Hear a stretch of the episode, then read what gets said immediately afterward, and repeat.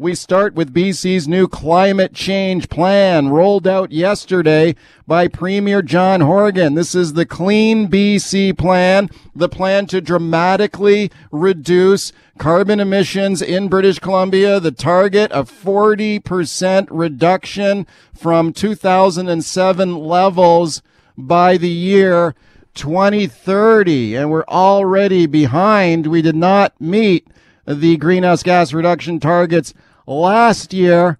Uh, but the government saying they've got a new plan here to get this done includes rising carbon taxes and accelerated targets for zero emission vehicles in British Columbia. Let's discuss now with my guest. What a great panel we've got for you. Peter McCartney is a climate campaigner with the Wilderness Committee. Hey, Peter. Hey, thanks for having me. Thanks for coming on once again. Also on the line is Kathleen Connolly. Kathleen is the Chief Executive Officer at the Dawson Creek Chamber of Commerce. Kathleen, thank you for coming on. Good morning, gentlemen. It's a pleasure to be with you. Okay, it's great to have you both here. Peter, let me go to you first. There was a, you were criticizing this plan yesterday. You don't think it goes far enough, especially when it comes to oil and gas development, especially LNG, natural gas, fracking, LNG exports, right, which is big business in, in Kathleen's town. So I'm looking forward to getting her take on it in Dawson Creek. But what do you think about the plan yesterday? Yeah, I mean, we've been saying for a decade now that uh, BC cannot build these new liquefied natural gas facilities and, uh, you know, massively expand the uh, extraction of gas through fracking and meet its climate targets. And that's still the case. It's so frustrating that in 2021, the government came out with a plan that isn't really a plan at all when it comes to oil and gas. It just says, oh, well, we'll set a policy framework to deal with this. And, you know, anyone who's experiencing the impacts of climate change, these droughts, these heat waves, and wildfires, um, has a right to be frustrated that uh, the government still isn't able to show us their math to pretend that LNG fits within this climate so plan. You, and it's because they can't do it. So you don't agree with Andrew Weaver, the former leader of the Green Party? This guy won a Nobel Prize on the UN climate change panel. The guy's an expert in climate change, and he was out there endorsing this plan yesterday. What, he's got it wrong, or? I think, what? you know, I think there's a lot of people in the climate community who are just happy to see uh, governments committing to uh, reducing greenhouse gas emissions. But Minister Heyman said it himself. If you set a target without a plan and policies to back it up, you miss that target. And uh, Weaver would surely know that BC has missed every target it's ever set for itself. Yeah. And so if we're going to uh, say that we're going to reduce emissions from oil and gas by 33 to 38 percent at a time when we're still building these new LNG facilities that will increase emissions, uh, I think it's pretty pretty fair to point out that those two things okay. don't uh, don't jive. Oh, okay, Kathleen Connolly is the CEO of the Chamber of Commerce in Dawson Creek. And Kathleen, I know there are a lot of people working in the natural gas business in your town, right? Indeed, there are. Yeah, yeah. What What do you think of the the criticism you just heard there? So, I, you know, I think the first thing that we need to have is a real conversation about the usage of fossil fuels in the province of British Columbia. 25% of the usage comes from electricity, the rest is fossil fuels. So that we know that everybody in their day to day life uses and relies on fossil fuels. So we all have a responsibility in this conversation to number one, admit that it is a part of our necessary lifestyles, the way that we live today. I think the second part of it is if we look at LNG Canada, we look at producer groups in the Northeast, they've been the punching bag for Engos for decades because they've not met emissions and targets and are prime emitters. But if we look at the work that they've done uh, and how advanced those technologies have become in the field and the reductions of those uh, GHGs and uh, methanes, the argument falls a bit flat. You know, I think that if we look at other industries like tourism, tech center, uh, tech, the tech uh, sector, we look at um, the film industry, those are major users of fossil fuels. So it is more than just one industry that needs to be more efficient and effective and really work towards what, getting those targets. What would happen, Kathleen? What would happen to your community of Dawson Creek if you know, some environmental groups had their way and fracking was made illegal and you shut down the LNG Canada mega project and you stopped construction of the Coastal GasLink natural gas pipeline. Like, what would be the impact on the ground there where you live? Oh, I think that the impact would, of course, be devastating in the Northeast, but I'll tell you, it would trickle right down into downtown Vancouver uh, when we're not able to provide, uh, you know, heating and cooling systems, when we're not able to move, move people around the and jobs, the economy. Uh, the North and the South, though many people think we're not connected, we in, are inherently connected by natural resources. Uh, there is successful growth and development in the rest of the province because of the contribution that we make in the Northeast. It okay. is critical to the lifestyle that we choose to live. Okay, Peter, what do you say to that? You know, I think uh, the point that tourism and uh, tech and all these other sectors have to reduce emissions is a good one. They they do and they are. Uh, but there's only one industry in this province that can't exist in 30 years if we are going to maintain a safe climate, and that's the fossil fuel industry. And I think places like Dawson Creek in the Northeast need to be thinking about what happens when the world uh, that is actively trying to use less of their project products don't need their gas anymore. And I think they're in a position to make some pretty uh, bold, visionary demands of the provincial government, which is asking them to, you know, shut down their industries uh, over the next several decades. This doesn't have to happen overnight. Um, but we need to see some leadership in, and as a climate activist, I can't tell people in the Northeast, uh, you know, what their community should look like in 30 years. But I can well, say that it's not going to be uh, a community based on fracking. And so, so what is the answer then? Um, you know, well, you're saying, well, you're saying, well, hang on, need to figure that out. Hang on, Kathleen, go ahead. that that's that's just that's crazy talk. I, the reality is is that in uh, the country of Canada, we exported more uh, oil out of this country in the last month than we have in uh, in forever. We see a demand for our exports of our fossil fuels increasing across the globe because the rest of the globe recognizes how advanced um, our our extraction methods are and how clean our energy actually is. So we actually see demand across the globe increasing for our product, not decreasing.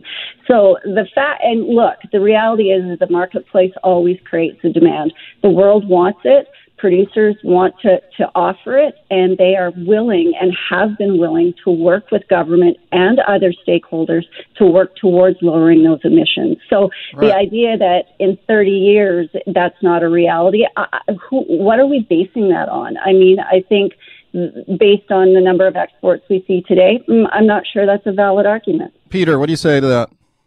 The International Energy Agency's World Energy Outlook report this year says that just the stated policies that co- countries have already committed to will start to lower natural gas demand in five years. And if in, if we actually want to maintain a safe climate on this planet, that 1.5 degrees um, that we are already getting close to, uh, gas demand has to fall off a cliff after the next five years. And so, hey, what's Peter, the plan? Hey, Peter, let me let me ask you this real quickly, Peter. Then we'll take a, a break and take some phone calls here. But you know, uh, just taking a look at the number of people who work in this business, like the thousands of people who work in uh, Kathleen's community there in, in Dawson Creek, primarily. I mean, you take a look at gas extraction, like fracking, that you want shut down. There's 12,000 jobs in BC. There's 5,000 people working on the Coastal GasLink pipeline. Uh, the LNG Canada project has got hundreds, hundreds jobs. And then you take a look at the revenue to government, hundreds of millions of dollars. Like, if, if you shut all this down, what happens to all those people get thrown out of work? We're talking thousands of people, hundreds of millions of dollars of revenue to government. Uh, to be clear, the uh, the gas sector doesn't provide that much employment, uh, that much revenue to the government uh, when you look at the entire province. But it's a lot of families that need some sort of uh, transition plan. And I think, you know, communities like Dawson Creek should be saying, here's what we need. Okay, you're going to do this. This is how you support communities and workers through this transition. Um, their unions need to be involved in advocating for what they need. And I am fully willing to fight for that. Uh, okay. and get people in the South mobilized behind that. And I, I think that's the way forward here. Kathleen, real quick, and then we'll take a break here. Your thoughts? Yeah. So, number one, Peter, I would love to invite you to come to the north and actually spend some time and watch our operations. Lots of time up there. I think if we look, uh, about $1,064 uh, is a GDP per hour from an oil and gas worker, which is 17 times what we would see from an average worker. I think what you're also missing in that conversation is 12,000 oil and gas workers, yes, but about four other jobs in every community support uh, that one job in the industry. So that's your people at Tim Hortons, Canadian Tire, valve shops, etc. And so it is a very real conversation about how we move into a, a greener economy. I don't think anybody disagrees with you that we want a healthier, cleaner, greener uh, environment. I think right. when you say other countries are, you know, making commitments. You just mentioned our own country can't keep their own commitments. So I think that's a very sort of broad stroke straight statement in expecting third world countries to stick to commitments that okay. they've made. All right, welcome back as we continue our discussion with Peter McCartney from the Wilderness Committee, Kathleen Connolly, Dawson Creek Chamber of Commerce. We're talking about the oil, uh, the natural gas business primarily here in BC. Lots of phone calls. Dave in Richmond. Hi, Dave. Oh, hi there. Right, go ahead. Yes. No, I just wanted to remind uh, uh, some of our ministers that these oil and gas companies are often hubs of any uh, city up north, and everything revolves around them. Uh, and besides that, the building materials uh, that we all have to use down in the town here, like glass and steel and flooring, they they're all uh, are I would say the majority of them are produced from oil and gas. Uh, same with the clothing. You look at the shirt you're wearing or the socks you got on. Um, you can't tell me that they're cotton. Peter McCartney. Peter McCartney, what do you say to that?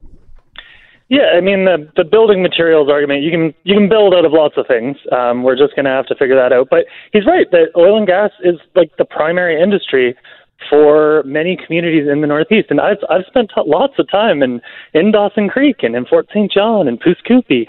Um, and I don't want to see these towns disappear as much as anybody else. But the truth is that this industry isn't going to provide the prosperity that these communities want. And so we need to figure out what they look like after it's gone and and support them in making that transition. And I would I would be honored to work with uh, Kathleen and, and others in Dawson Creek to do that. Kathleen Connolly, what do you say to that?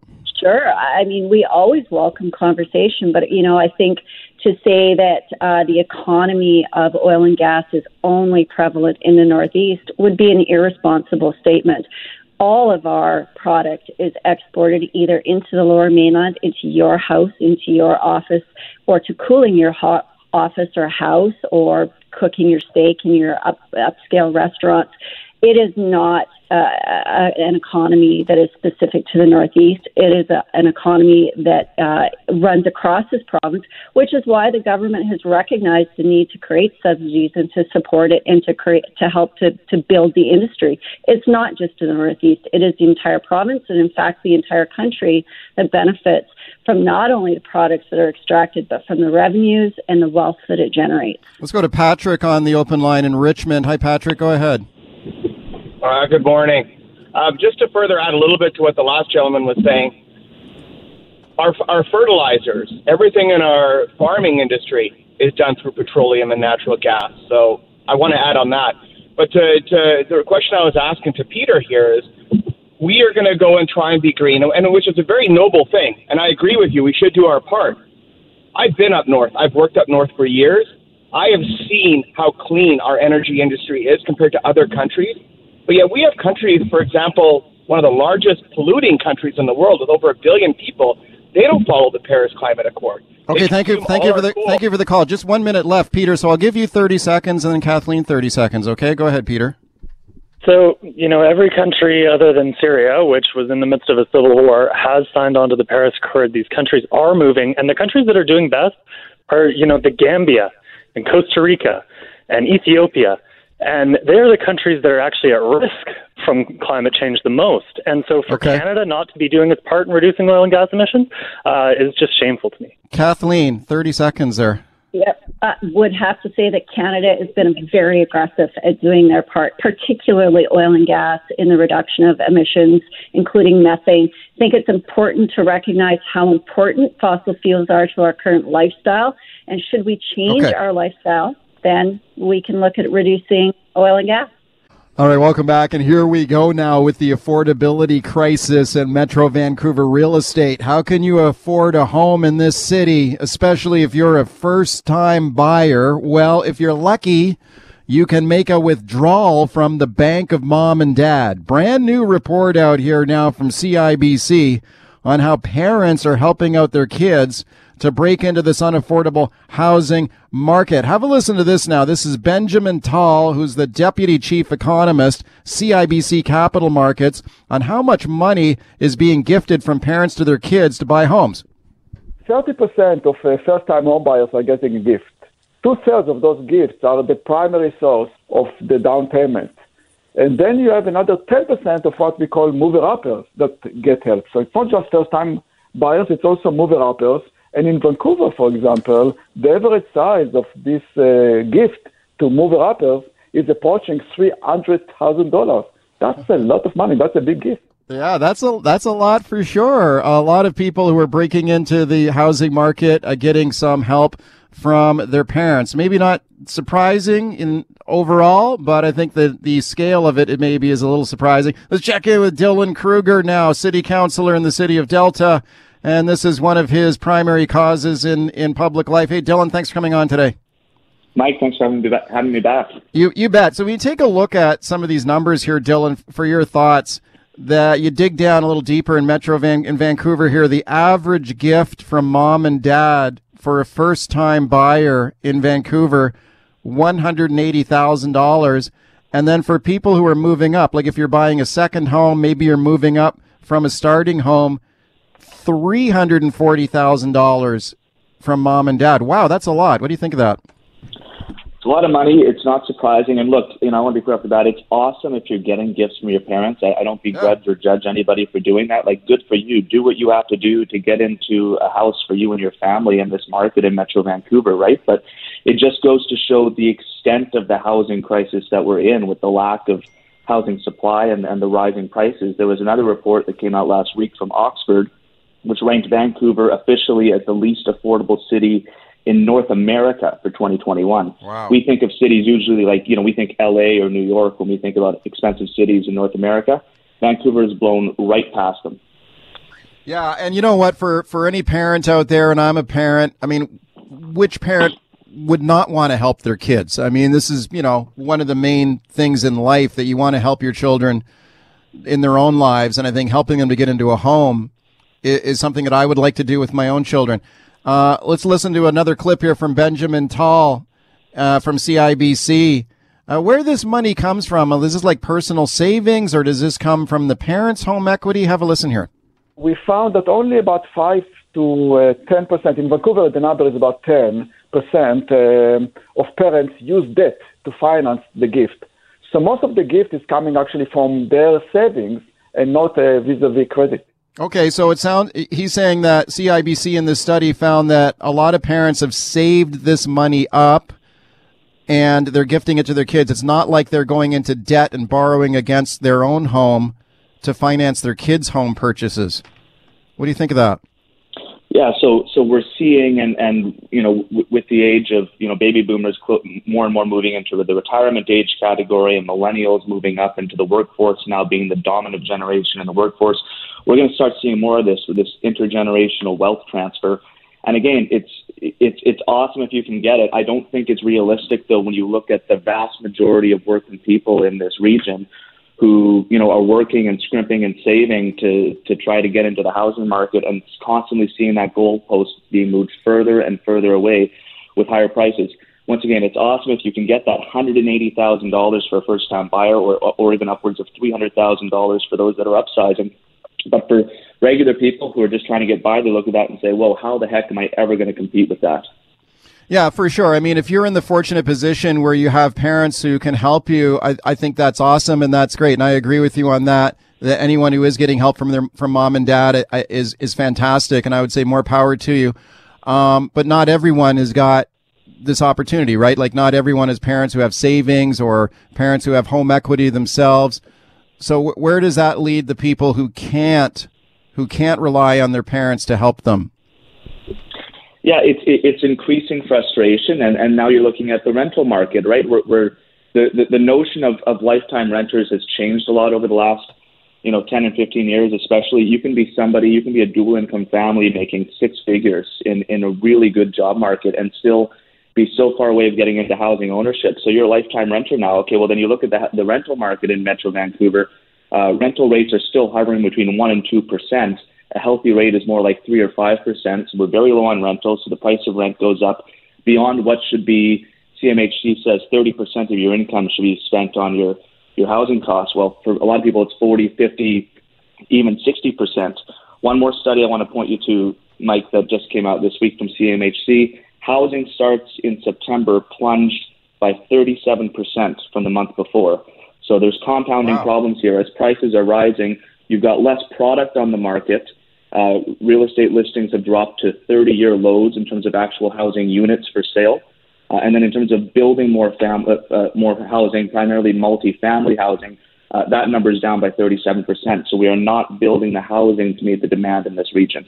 Okay, so that that's a really interesting figure you just quoted there. That on the housing starts going down. That's a big. That's a wow. That's a big drop. Wh- where is that? Is that in Metro? So Metro Vancouver? That, that, that's Metro Vancouver. That's a CMHC statistic, and that was in wow. business in Vancouver this week. Okay, okay, that's that's very surprising. Some people are looking at this CIBC report, and in some ways, uh, it's, it's stating the obvious, I guess. But you know, parents are helping their kids. Yeah, this this should not surprise anyone. But some people are looking at this and saying this is a problem because this is exacerbating a wealth gap in our society and making it worse. I've seen some people commenting the last 48 hours or so that this is the argument now for an inheritance tax. Maybe the government should come along, the tax man take some of this money.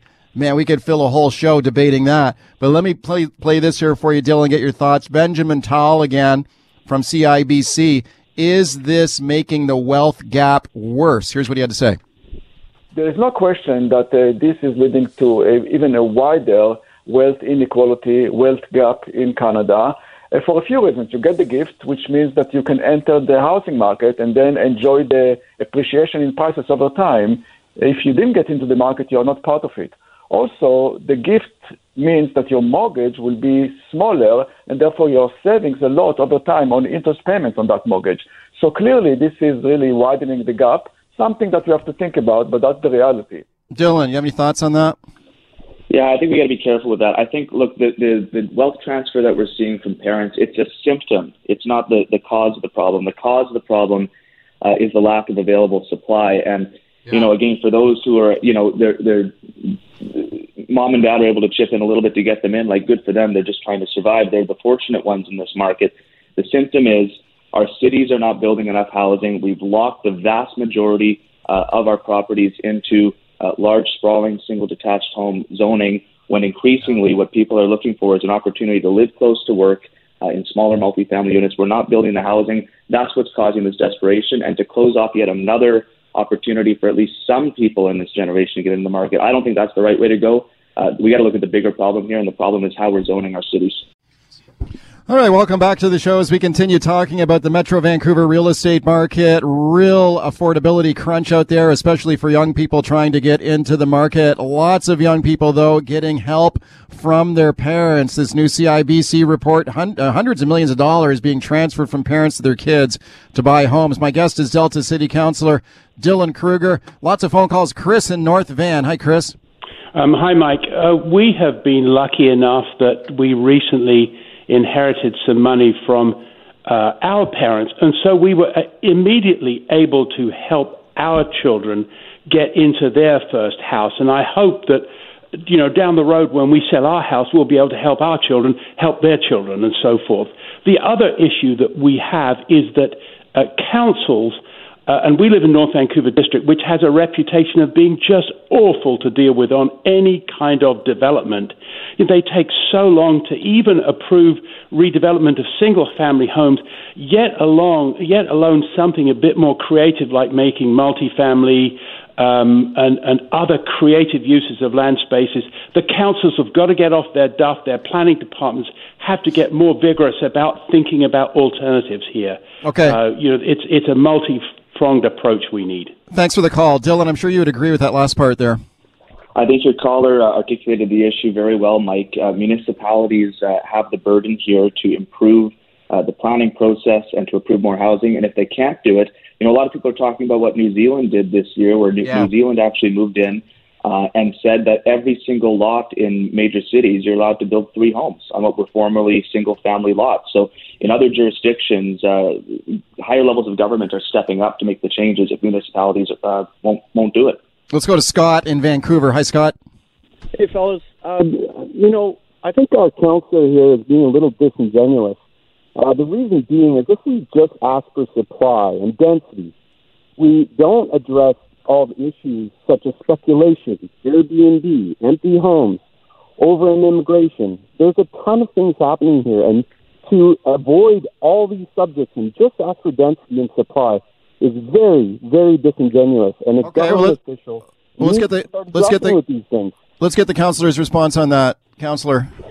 Yeah, I appreciate the call. And, you know, the reason I push so hard on this is because I really think that we've tried everything else. My government has tried, it seems, everything on the demand suppression side. We've tried the foreign buyers tax. We've tried, you know, additional um, uh, requirements for mortgage stress tests. Uh, we've tried a lot of things to suppress demand uh, while failing to address what I see as the obvious issue with supply. We've frozen neighborhoods in time capsules. We are so far behind on supply, it's not even funny. If, if you think we have a free market in Metro Vancouver, uh, it, it's just not true. Let's go to Graham on the line in Delta. Hi, Graham.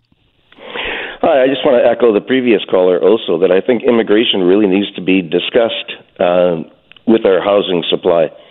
It's it, 400,000 people coming into this country, and most will be settling into the city centers. We just don't have the supply, and it just increases demand and, and price. It needs to be part of the conversation.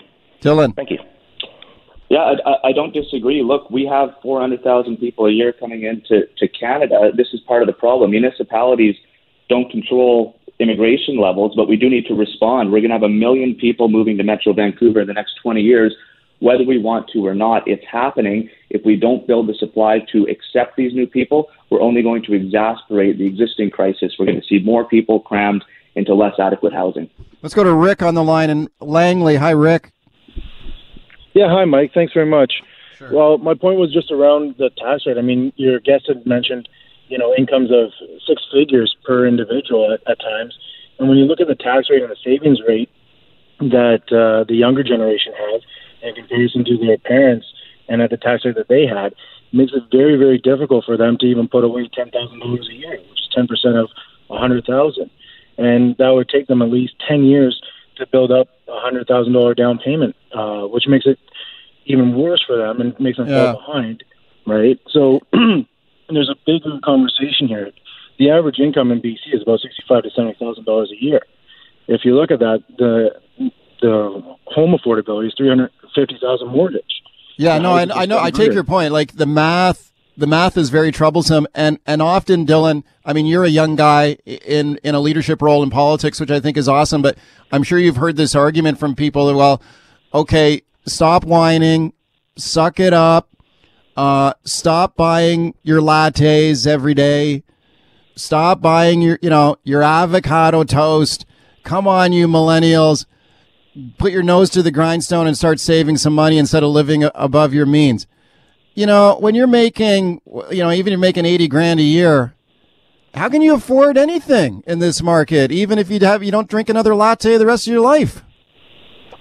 You know, it, it, it's funny, Mike. I even had a counselor on my own council uh, throw the latte comment at me a couple of years ago. But you know, the reality is, when you add up all the costs that people have these days, between you know rising uh, car insurance, if you have a car, student loans, cost of rent, uh, and you're you're trying to, to scrimp and save on, on on the side of there, and uh, trust me, people are doing without their lattes and their avocado toast just to try to get by. That's not the problem here. Uh, and and the, the figure is something more like uh, this came out last year, uh, 30 plus years if you wanted to properly save for a 20% down payment on a 1.5 million dollar house in Vancouver, based on average income levels in the region.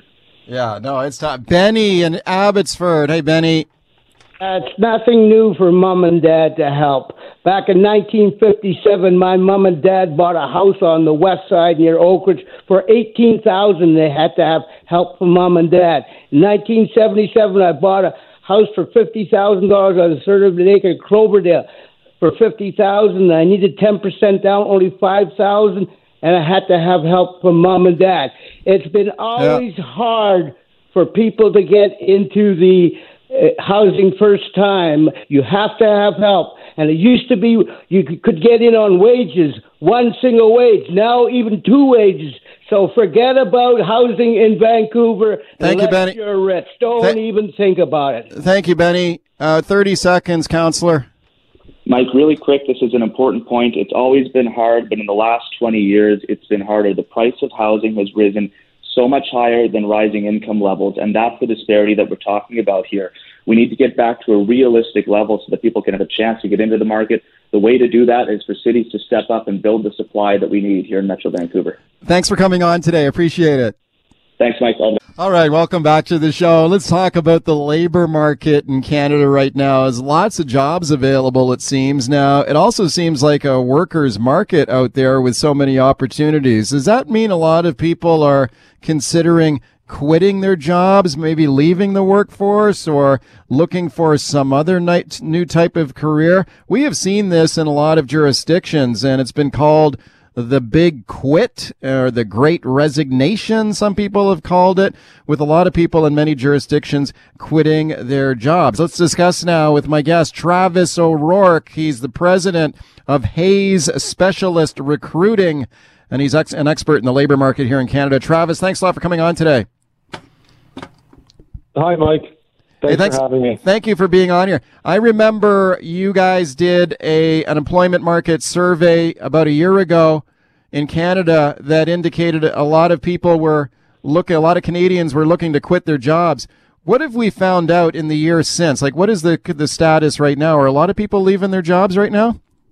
Yeah, Mike, I got to say, I got some funny looks about a year ago when we put this data out. That at the time, about 49% of Canadians uh, were considering leaving their jobs within six months. And um, now you open a paper today, you can pretty much read about the great resignation yeah. um, anywhere you look. So it's, it's absolutely coming to fruition. That was last year's data, Mike. We've got new data uh, about to be released next month, but a sneak peek, that number is actually up to 62% of Canadians wow. are looking to leave their work. So there's no end in sight. Gee whiz, that's a big number. Why is that happening right now? I think it's it's a it's similar drivers to last year in that employees are feeling a little bit undervalued. They're a little bit resentful as to how their employers treated them throughout the thick of the pandemic. Uh, we had a lot of uh, organizations go on wage freezes. Some went on layoffs. Um, people working from home were working longer hours they probably ever have before. Those boundaries between family and work starting to disappear. And the general perception is the grass surely must be greener on the other side than what I'm going through right now. That's one big one. But then the second would be uh, wages. And like anyone who's gone to the grocery store, I'm sure we all have, you notice you're paying more for everything. Inflation is real and it's turned into wage inflation. And as employers fight for talent in nearly every functional area, at least of a corporate business, you can go next door and get another, you know, few bucks an hour, a few thousand a year. And um, as you said in the opener, you know, employees are wise to that. So they're taking their careers and their finances into their own hands.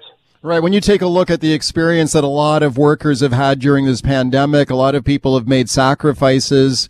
Uh, do some workers maybe feel a little underappreciated by their bosses, by managers saying like, look, you know, we have struggled through this thing. I've done my very best to help this company stay afloat and do everything I've been asked, but I'm not, I don't seem to be getting a, appreciated in return. Is there anything like that going on? I would say, yeah, definitely. And, but with managers as well, right? Like this is, um, it's definitely more prevalent um, at the, the lower end of organizations, but it, it's certainly not contained to that. So there's an appreciation aspect for sure. But most companies, like, look, if you give somebody in, in your organization a raise, what about the five people who also do that job in accounting that sit next to them? So are you going to give everybody a raise? Yeah. So a lot of employers are making the decision that it's cheaper or it's more effective for me to let you know this person leave, and I'll replace I'll replace them than give the entire department a raise. So there's there's calculated risks happening. Speaking of Travis O'Rourke, he's the president of Hays Specialist Recruiting, and he's an expert in the labor market here in Canada. And we're talking about the big quit, the great resignation. A lot of Canadians have quit their jobs or they're thinking about it. I mean, when you take a look at this labor market right now, there's so many jobs appear to be on offer. Uh, employers are offering benefits, they're offering signing bonuses, increased pay. I mean, is that another reason for people quitting? A, they got a better opportunity somewhere else. Bingo, bingo. Yeah. I think the there's so much pe- uh, movement left and right, not not necessarily upwards into promotions, but just going for more money or a better environment or more flexibility, or maybe it's it's better geography. Maybe there's a vaccine policy that's more attractive to you. Maybe the work from home is being taken away by your current employer. There are so many factors hitting the labor market right now that we haven't seen before, and it's all happening at once. So the the opportunities, I mean, unemployment is now dipped in BC just below six percent, which is great to see. But the job postings, the recruitment activity is considerably stronger than a 5.9% unemployment would uh, would dictate, just because of people going left and right. Yeah, I hear this from our listeners all the time. In fact, I got an email from a listener this week saying uh, they were desperate. They're trying to hire people. They've bumped up their wage offers, and they still can't get anyone to come to come work for them. I wonder, as a guy who uh, has his eye on this kind of thing, especially when it comes to wages and salaries. Let's say you're in a job that you like and you're not interested in switching to another job. I don't know. Maybe this would be a good time to go to the boss and ask for a raise right now. What do you think?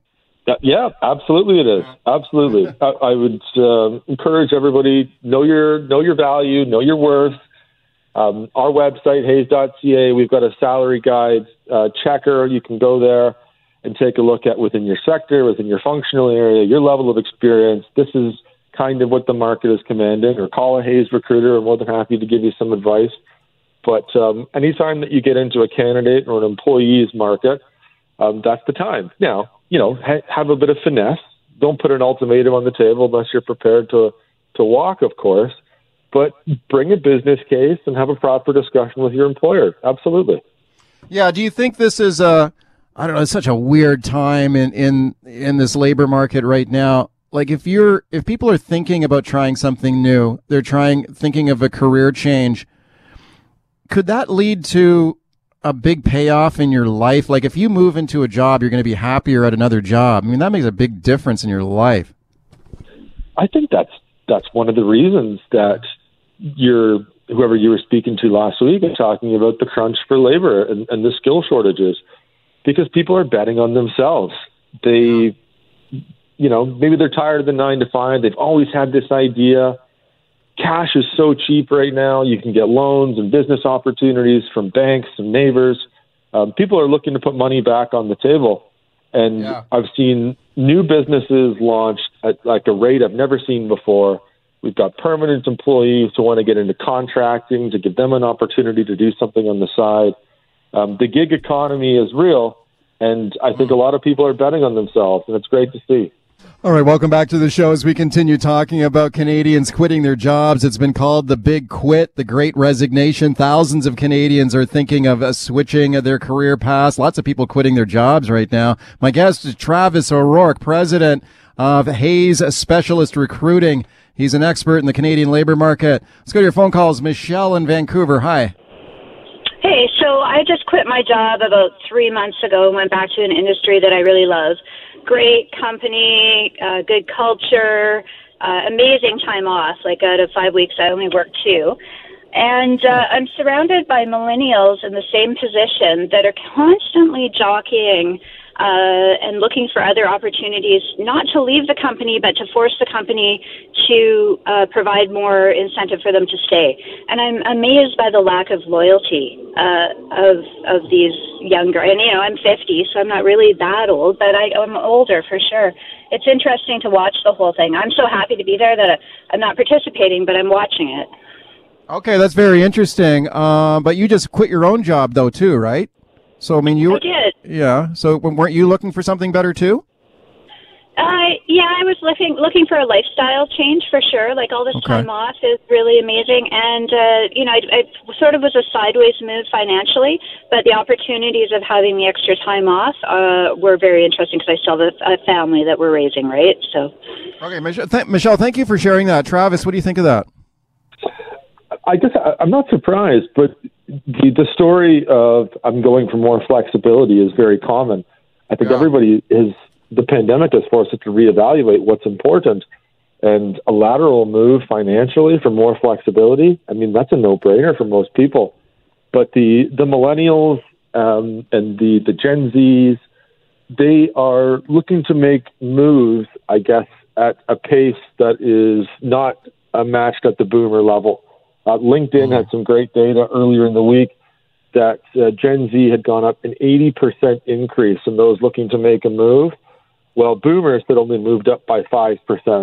Uh, I think there's a movement happening of the power is with the employee, and those who are able to take a risk, maybe because they've got more time to save for retirement, are doing so. Yeah, and I wonder if that. I mean, Michelle described that as disloyalty uh, in the, some of the younger coworkers she's seeing, and they're they're considering their options. I wonder if that's disloyalty or just sort of looking out for yourself and your best options for your own life. Yeah, I, I, that's that's a great point. Like, would you rather be loyal to your family or loyal to your employer? Uh, I know the answer for me, and I think Huh. people are just betting on themselves and they're putting their own lives first. Right. Keep phoning me on the 604 280 9898 is the number to call. Star 9898, toll free in your cell. Kim in New West. Hi, Kim.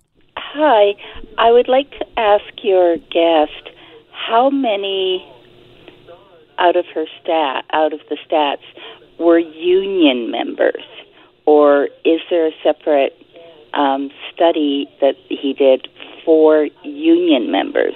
Because BC is forty percent union. Okay, that's a very interesting point. Uh, Travis, like if you're in a union job, are you less likely to quit?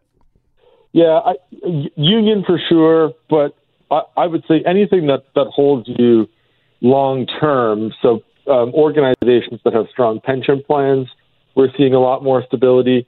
Um, those signing bonuses that people hear about, um, signing bonus typically have like a two or a three year clause tied to it, where you'll need to pay it back if you do leave the organization. So the majority of the org- of the companies that are going through the high turnover don't have any of these triggers in place, but um, those that do are, are faring a little bit better. Okay, star 9898 is the number to call in your cell. Al in Coquitlam. Hi. Uh, Hi, good morning, Mike. Yeah, my uh, company, we're in Coquitlam. Uh, we're a small printing business, so we were looking for somebody. We put uh, ads out. Some of them went on Indeed. And the good majority of the emails we received were from people overseas looking to move. At first, I was looking at the emails and I was trying to understand what these what these people were saying. Um, I, I rarely received any uh, emails or resumes from people in Metro Vancouver, and it really surprised me because I asked a couple other people in my industry, and they they just mirrored my sentiments. They said, "Yeah, we're getting Europe, Russia, South America, tons of South America. Really interesting." Hmm, so like people looking to immigrate to Canada, looking for a job. Exactly. Yeah. They're like, "Yeah, I'm yeah, I'm going to uproot my whole family," and you know, it, it was. So it was a bit of an eye opener, obviously. Does it surprise you that you haven't got more response just lo- from local people to, for your job that you're you're trying to fill? Oh, it completely surprised me. You know, Yeah. I mean, I I have um, you know sons that are um, 18 and 22, and um, I, I know that there's lots of other young people out there that are obviously looking for work. And I'd heard of other families whose kids, you know, had gone on CERB, and I, you know, I was like, well, just pretty sure there's some good jobs out there. I'm not so sure I agree Yeah. with that scenario. So yeah, it, it did surprise me, and I know How- the conversations you've had were like that. Yep. How much are, how much does the job pay? Uh, yeah, so we started above average. We started about 16. and It'll increase over time, right? So we're just a training wage, but then yeah, we want people to make a decent wage. So by the end of it, they'll end up making eighteen dollars. Okay, Travis, what do you think of that? I guess first off, as a Canadian, I'm I'm proud. Like when when we think of what an attractive country this is for people to emigrate to, and as your caller said, pick up their families and and move. That's a great thing. Like Canada's handling COVID better than most. Our economy is doing great. Unemployment is low. I'm proud that we want to be a landing spot and firmly believe that it doesn't matter, I guess, where you're immigrating from or where you went to school. We should put the best person into the job. And it's great that a lot of new options are, are coming into the country. Now, when, when you look at why your job specifically maybe isn't getting the applications, I'd probably take a look at the posting. There's a huge difference between job descriptions and job postings. When you're in a market like this, your job posting needs to sell the opportunity. What are your culture? What are your values? What's the flexibility? What makes you special? Why should I work for you? The days of I'm offering a good wage, that's not going to cut it anymore. So I would encourage any hmm. employer to go to the next level and figure out what makes you special. Hey, Travis, we just have one minute left. Do you think a lot of people, when the CERB was around and then the Canada Recovery Benefit, the CRB, these programs have both now been shut down. Do you think there was people leaving the job market just because they wanted to stay home and collect uh, government assistance? We got 30 seconds here. Absolutely, that was happening. Yeah. And uh, with schools going back, we're seeing it die down a little bit. If you could be paid to stay at home with your kids all summer, or you could go make a minimum wage job, like it was an easy decision for a lot of people but with school going back, the CERB coming to an end, I think uh, 2022 is going to look a lot different. Travis, thanks for coming on today. Appreciate it. My pleasure. Take care.